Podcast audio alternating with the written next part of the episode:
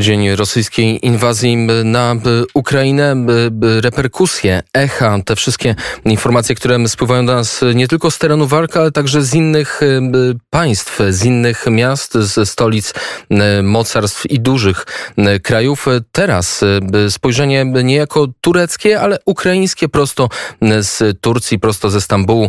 Jest z nami już dr Mariana Barczuk-Hałyk, slawinistka, tłumacz z polskiego, a także wykładowca literatury ukraińskiej i języka polskiego na Uniwersytecie Stambulskim. Dzień dobry.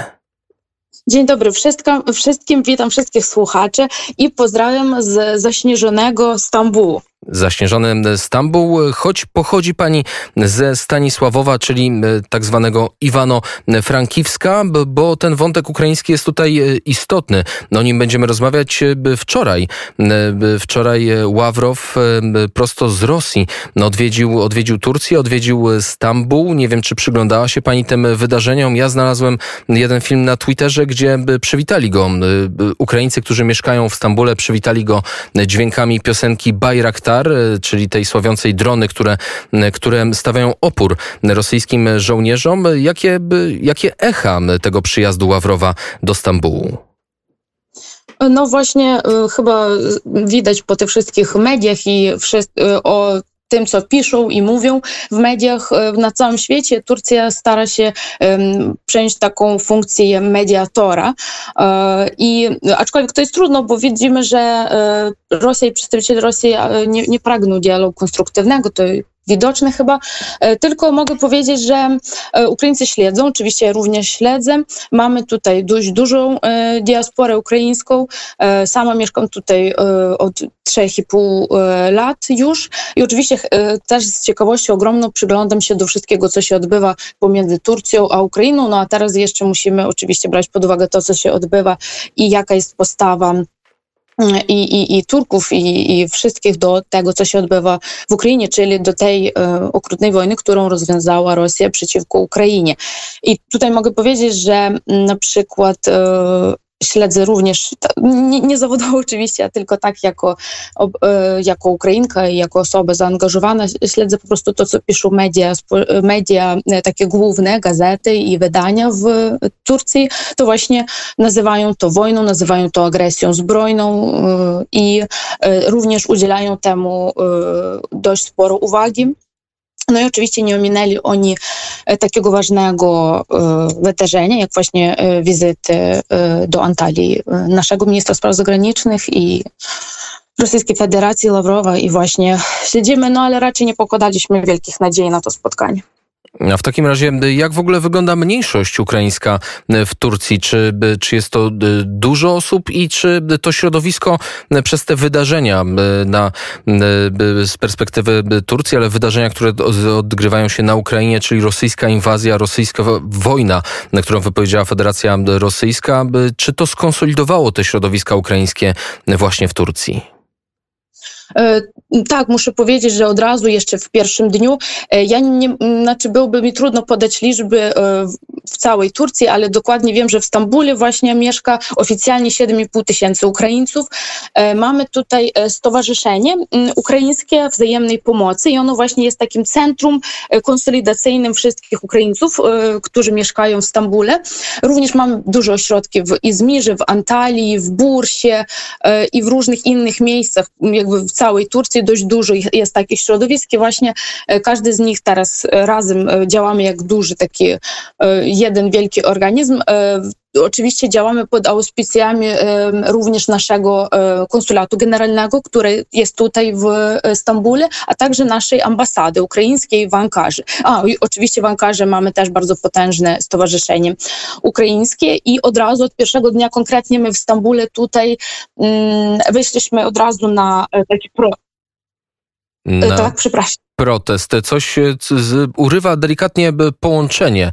Nie wiem, czy nie słyszymy się z panią nie. doktor. Przez chwilę było, czyli rozumiem, że tak mm. samo jak widzieliśmy w różnych stolicach, nie tylko miastach, także polskich, pod ambasady, szczególnie Rosji, Ukrainy, udały się osoby, które zaniepokojone były tymi wydarzeniami, agresją rosyjską i po prostu demonstrowały.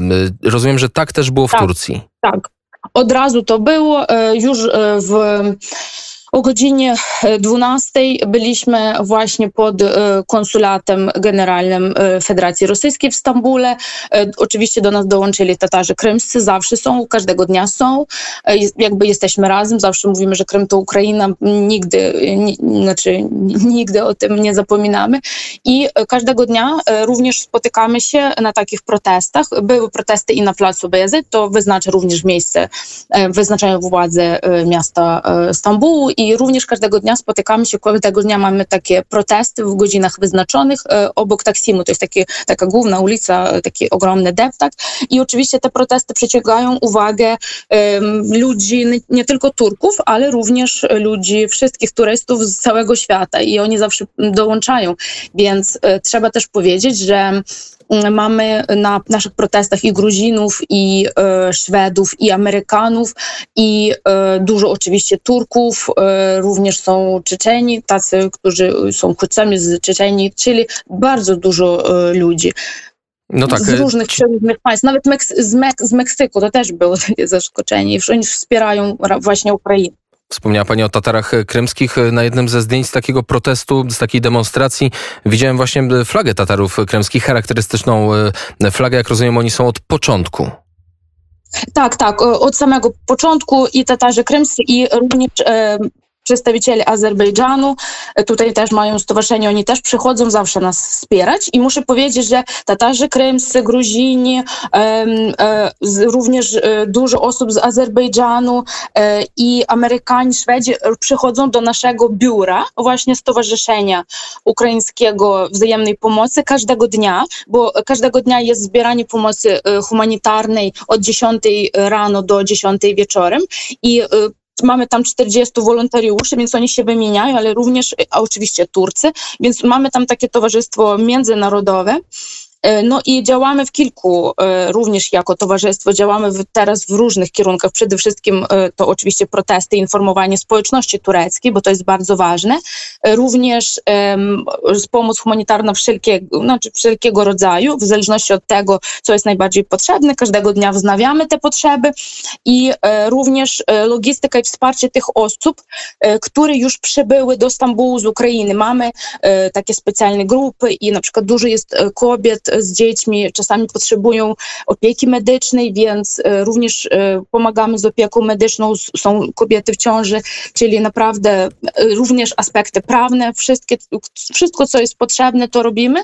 No i teraz już tak cieszymy się, że 28 dużych tirów już są w Ukrainie naszej, znaczy tej wszystkiej pomocy zebranej. No i również ambasada Ukrainy otworzyło takie konto w lirach i ludzie e, mogą też e, jakby wpłacać wspierać, jakieś swoje wspierać takie. finansowo. Mhm. Czyli tak, wspomniała tak, Pani z jednej strony protesty, z drugiej akcja informacyjna, z trzeciej realna pomoc, a ta akcja informacyjna oczywiście skierowana, jako że mieszkacie w Turcji, skierowana do społeczeństwa tureckiego. Na ile ono jest świadome, na ile te informacje trafiają do przeciętnego Turka? Jak wiemy, na przykład Rosjanie tych informacji rzetelnych no, ciężko ciężko posądzać, nie mają. Pani wspomniała o tym, że w Turcji mówi się o tym, że to jest wojna, nie jest to żadna specjalna operacja, ale wojna i inwazja. Tak, Na ile tak. jest poinformowane społeczeństwo tureckie?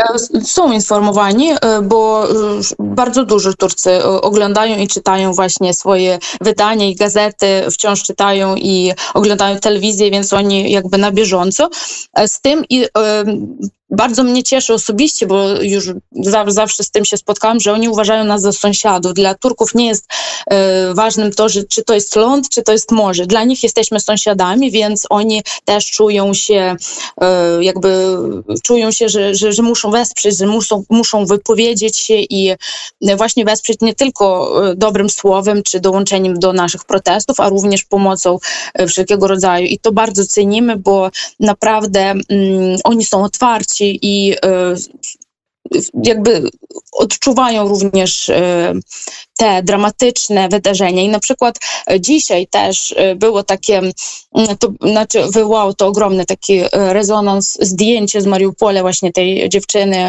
w ciąży i to było właśnie w gazetach wpisywano jakże to jest symbol właśnie tej okrutnej wojny, takiego okrucieństwa, którego doznają cy osoby cywilne. I to też bardzo dużo przemawia do Turków. Oni mm, bardzo reagują na takie ludzkie cierpienia, na, na taką sytuację ciężką dla cywilów. I jest jeszcze jedna rzecz, przecież bardzo dużo Turków studiuje w Ukrainie i oni wrócili, znaczy część jeszcze jest wciąż, mm, nawet w okupowanym Mariupolu, ale część już wróciła i oni teraz przychodzą do nas i ja wiem, że to nie tylko dzieje się w Stambule, bo dostaję cały czas na bieżąco informacje z innych ośrodków, że oni przychodzą, pomagają i mówią, że mm, Ukraina dla nas jest takim mm, bliskim państwem, że teraz bardzo chcemy pomóc, więc to jest bardzo dla nas ważne.